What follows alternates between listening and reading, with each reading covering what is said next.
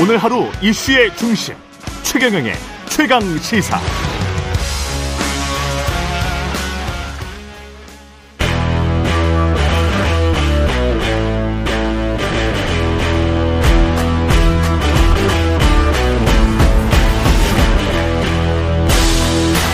네, 월간으로 정치 고수들과 이야기를 나눠보는 시간. 정치 먼데이. 예, 오늘은 박영선 전 중소벤처기업부 장관과 이야기 나눠보겠습니다. 안녕하세요. 네, 안녕하세요. 예, 정치 Monday는 제가 약간 사투리를 섞어서 이야기를 했는데 거기 지금 미국에 계시잖아요. 예. 그렇습니다. 굉장히 예. 먼, 멀, 멉니다. 예. Monday. 예, 네. Monday.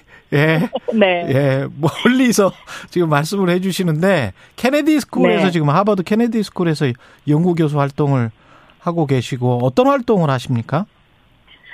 네, 제가 지금 보스턴에 있습니다. 예. 어, 하버드 케네디 스쿨 애쉬 센터라는 곳이 있는데요. 음. 이 애쉬 센터는, 어, 민주주의를 지키기 위해서 시민이 해야 될 일, 그리고 민주주의를 지키기 위해서 언론이 해야 될 일, 또 민주주의를 지키기 위해서 정부의 거버넌스를 어떻게 개혁해야 하는지에 관해서 포럼을 지속적으로 하는 곳입니다. 음.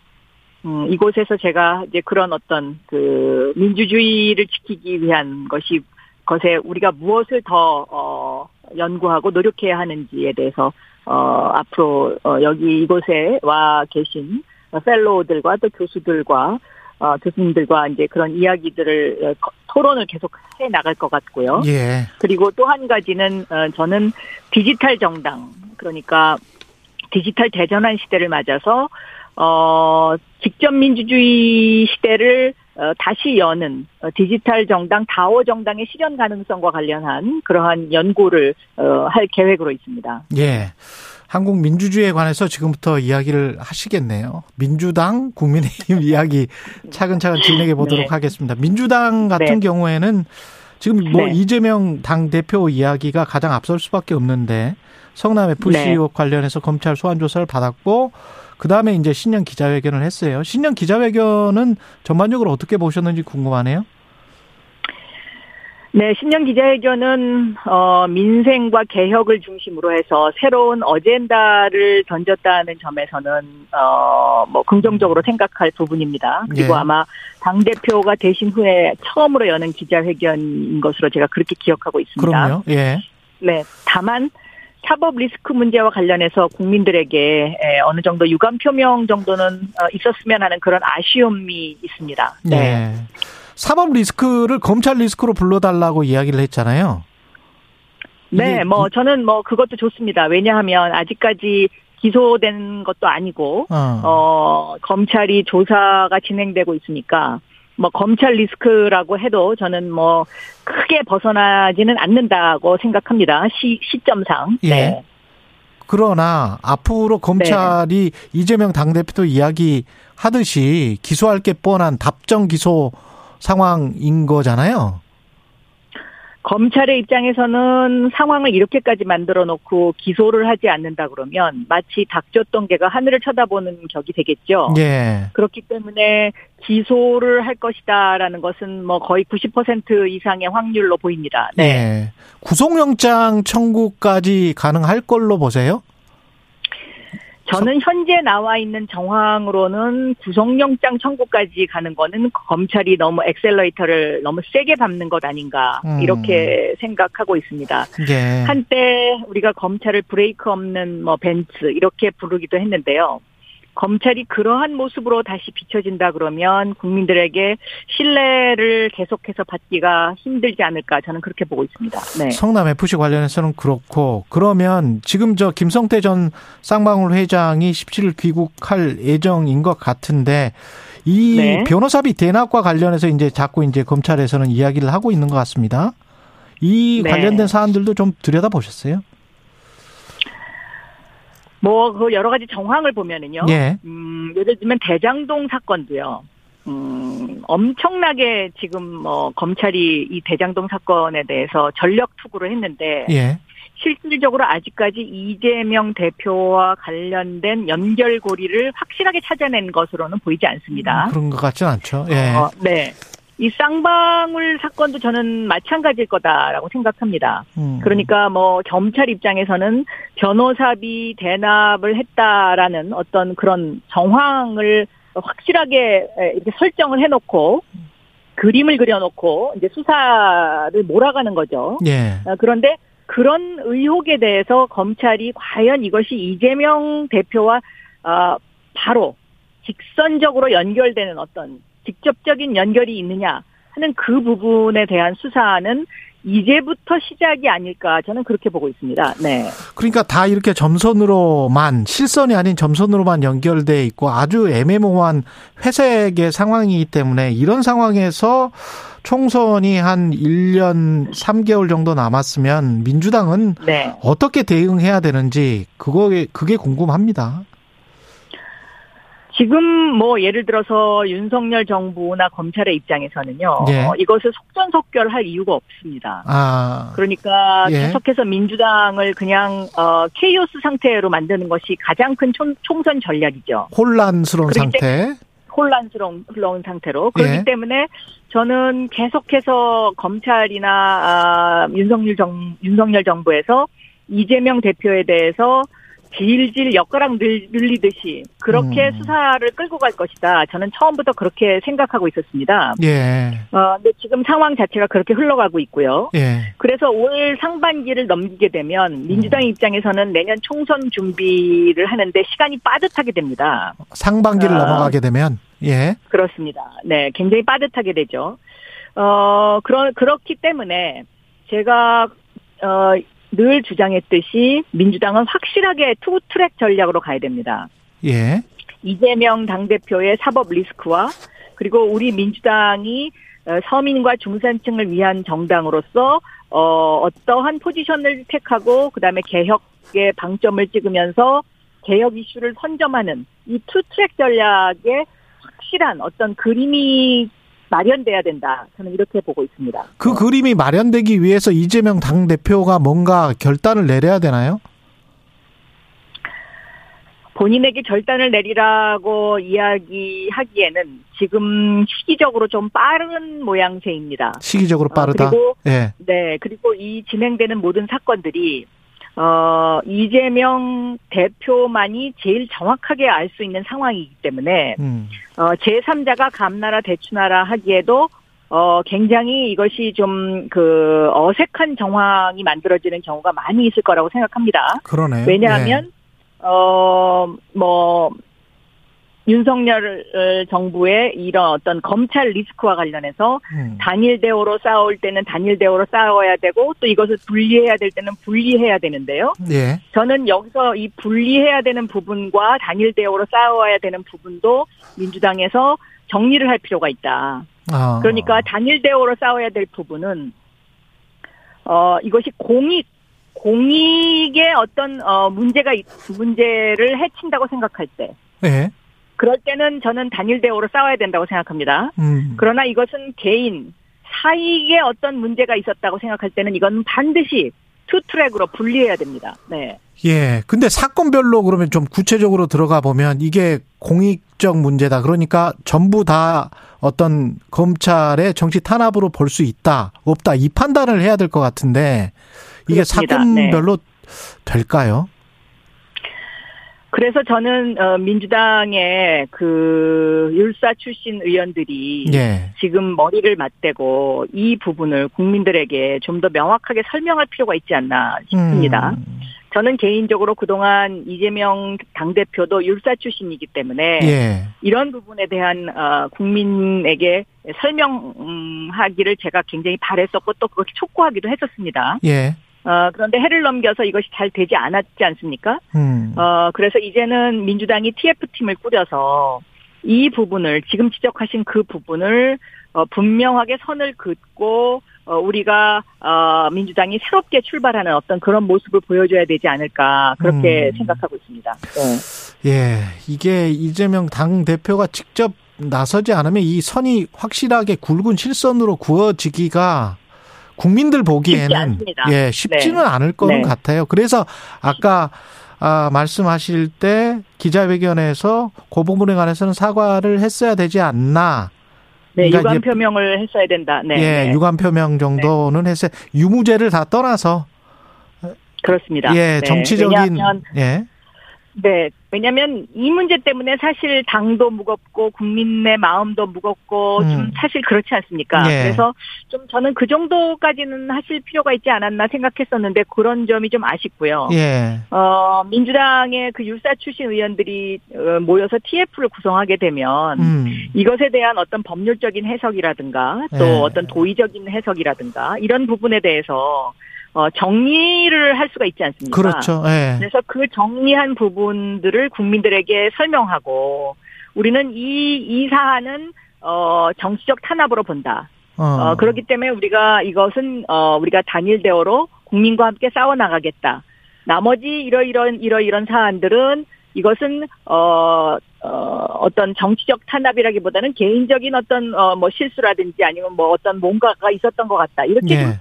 정리를 해주면 저는 오히려 민주당이 음. 훨씬 더 뭐 어, 이렇게 그 새해를 맞아서 좀 네. 어, 새로운 모습으로 비춰지지 않을까 이렇게 생각하고 있습니다. 네. 민생과 관련해서는 대통령 4년 중임제, 결선 투표제 같은 뭐 정치 개혁 이야기도 했지만 30조 원 규모의 민, 긴급 민생 계획, 뭐 기본사회위원회를 당에 설치하겠다, 뭐 이런 이야기를 네. 했지 않습니까 대표가 네. 이런 민생 네. 행보에는 동의하십니까?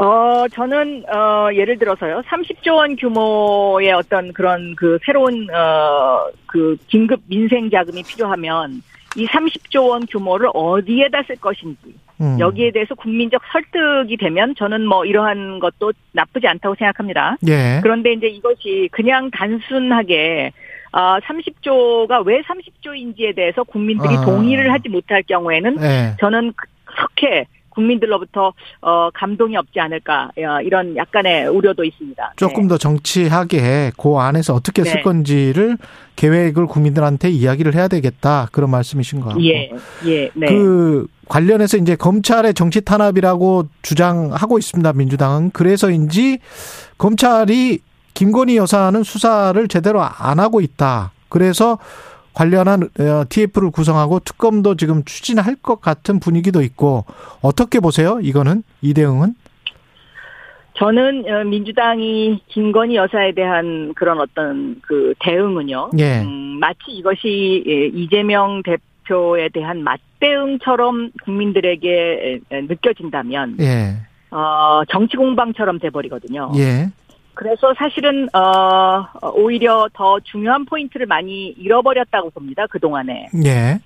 그래서 이 부분도 김건희 여사 관련 부분도 어 마치 정치 맞대응처럼 느껴지지 않도록 어 사안을 정리할 필요가 있다라고 음. 저는 생각하고 있습니다. 예. 어 예를 들면 김건희 여사의 도이치모터스 주가 조작 사건과 관련해서는 민주당에서는 이러이러 이러이러한 문제들과 관련해서는 왜 검찰이 수사를 하지 않고 있고 또 무엇이 문제인지에 대해서 지금까지 수차례 이야기를 했다고 해도 음. 다시 한번 정리를 할 필요가 있지 않나. 예. 그렇지 않으면 지금 국민들은 똑같은 사안이 계속 반복되고 있기 때문에 예. 마치 어, 이재명 당대표를 어, 정, 검찰이 정치 탄압하니까 우리도 화가 나서 이렇게 맞대응을 해야 되겠다. 음. 이렇게 느끼는 국민들의 숫자가 조금 더 늘어나고 있다고 저는 보고 있습니다. 그렇기 때문에 이렇게 되면 어, 저는 민주당의 어떤 그런 그 음, 여러 가지 태도들이 아무리 옳다고 해도 어, 국민들로부터 동의를 받지 못하면 효과가 없으니까요. 예. 네. 민주당 내 기류가 말씀 듣다 보니까 좀 복잡한 것 같습니다. 속내는 사실은. 어, 아마도 어, 현 현역 국회의원님들의 고민이 상당히 많이 있을 것 같습니다. 네. 예. 그거는 왜 그 다음 총선 때문에 그런 건가요? 어떤 고민은? 어, 다음 총선도 문제지만은요. 예. 어, 지금과 같은 상황, 그러니까 국민의힘이 사실 굉장히 엉망이지 않습니까? 예. 이런 상황에서 민주당 지지율이 계속 정체 상태를 보인, 보이고 음. 있는 것, 이거 하나만으로도 어, 현역 국회의원 입장에서는 굉장히 지금 고민스러운. 발걸음이 무겁지 네. 않을까 그렇게 생각하고 있습니다. 네. 국민의힘이 엉망이다라고 말씀을 하셨는데 지금 나경원 네. 전 의원을 둘러싸고 보, 이 보여지는 일련의 상황 이거는 네. 어떻게 봐야 될까요? 대통령실 대응도 좀 이상하고. 예. 아, 지금 아마 그 최영 최 앵커께서도 최경령입니다. 어, 겉으로 드러난 예. 네 예. 겉으로 드러난 상황만 봐서는 예. 도저히 아마 납득이 안 가실 거라고 저는 예. 생각해요. 예. 저도 그렇습니다. 이게 납득이 안 갑니다. 예. 왜 대통령실이 이렇게까지 강하게 반응을 해야 되고 그 다음에 왜 이렇게 그 미숙한 대응을 해야 하는가. 음. 그래서 저도 좀 곰곰이 생각을 해봤는데요. 예. 이런 게 있는 것 같습니다. 아, 그러니까 그 국민의 힘이 얼마 전에 전당대회 룰을 고치면서 네. 음, 100% 당원 투표제를 도입하면서 또 음. 결선 투표제를 도입하지 않았습니까? 예. 여기 결선 투표제에 저는 방점이 찍혀 있다라고 생각이 되는데요. 음. 이번에 이 나경원 어, 전 의원에 대해서 한 이런 어떤 그 국민의힘과 대통령실의 어떤 그런 그 압박은 단순하게 나경원 의원을 겨냥한 것이 아니라 안철수 지금 어 예. 직책이 어, 안철수 전 저 제가 지금 안철수 그 의원입니다. 안철수 의원. 예. 의원님 아 예. 그렇죠. 안철수 의원님을 동시에 겨냥한 것이 아닌가 이렇게 이런 생각이 들더라고요. 아 그래요? 근데 그러 그러면 어. 이게 좀 답이 나옵니다. 왜냐하면은요. 예. 권성동 의원을 주저앉히지 않았습니까? 예. 그러면 권성동 의원을 주저앉혔다는 것은 결국은 어 무난하게 보이는 김기현 음. 의원님을 대표로 만들겠다는 그런 어떤 어, 하나의 사인으로 읽혀지는데요. 예. 어, 이 김기현 대표가 당 대표가 되기 위해서는 결선 투표가 되는 최종 후보 두 명에 들어가야 됩니다. 그렇겠죠.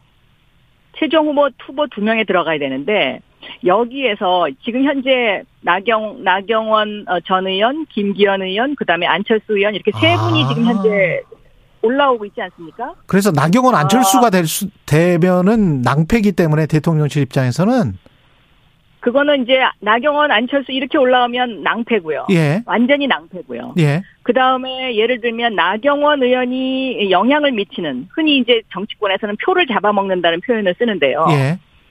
표에 영향을 미치는 표는 아마 김기현 의원 표일 겁니다. 그렇겠죠. 그렇게 되면 어부지리로 안철수 의원이 대표가 될 수 있죠. 아, 그렇죠. 네. 예. 그러면 대통령실은 네. 무엇 걱정하는 건가요? 나경원이 되는 것도 걱정, 안철수가 되는 것도 걱정 이렇게 되는 겁니까? 그렇습니다.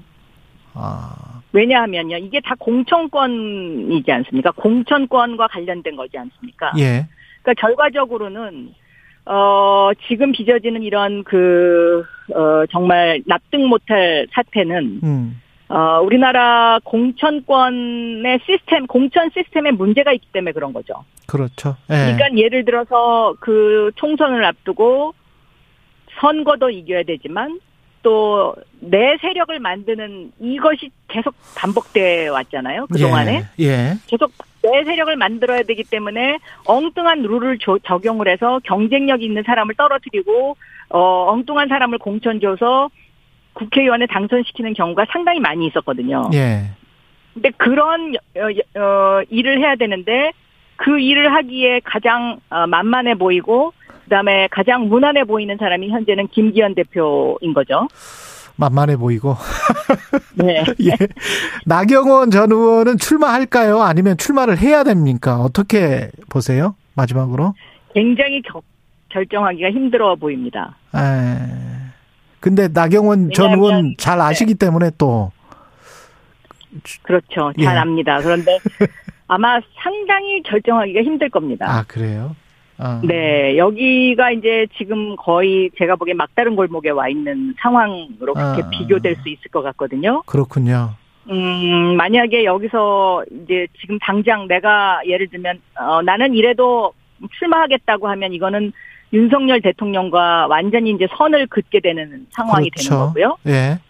그 다음에 에, 그렇다고 출마를 안 하자니 이거는 완전히 지금 그 굴복하고 들어가는 어. 그런 모양새가 되지 않, 았습니까 예. 그래서 아마 좀 장고를 거듭할 것으로 보입니다. 예. 그런데 이제 한 가지 한 가지 음, 김성태 중앙위원회 의장이라고 네. 제가 네. 그렇게 예, 표현을 해도 될지 모르겠는데요. 김성태 그전 의원. 김성태 예, 전 의원이 예. KBS에 나와서 좀 예. 의미심장한 이야기를 했어요. 음. 나경원 의원에 대해서. 예. 그 워딩을 보면은요. 그 장관을 왜 못했는지 본인이 알 거다. 아. 본인이 잘 알고 있을 거다. 이런 이야기를 했거든요. 어떤 사법적인 리스크가 있는 거 아니냐? 똑같이 그런 이야기인가요? 이게? 아, 제가 저는 짐작은 갑니다만은 예. 어, 제가 그것을 여기서 공개적으로 이야기하는 것은 지금 시기적으로는 좀 빠른 것 같고요. 음.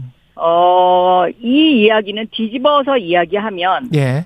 어, 친윤이나 대통령실에서 예. 나경원 어, 전 의원에 대해서 뭔가 또 하나의 카드를 쥐고 있다라는 것을 암시하는 그러네요. 그런 발언으로 읽혀집니다. 그렇기 때문에 상황을 좀 더 지켜봐야 되지 않을까 저는 그렇게 보고 있습니다. 네, 네, 여기까지 듣겠습니다. 앞으로 미국 현지에서 밖에서 본 한국 정치 이야기 객관적으로 더 볼 수 있을 것 같아요. 많이 들려주시기 바랍니다. 고맙습니다. 네, 감사합니다.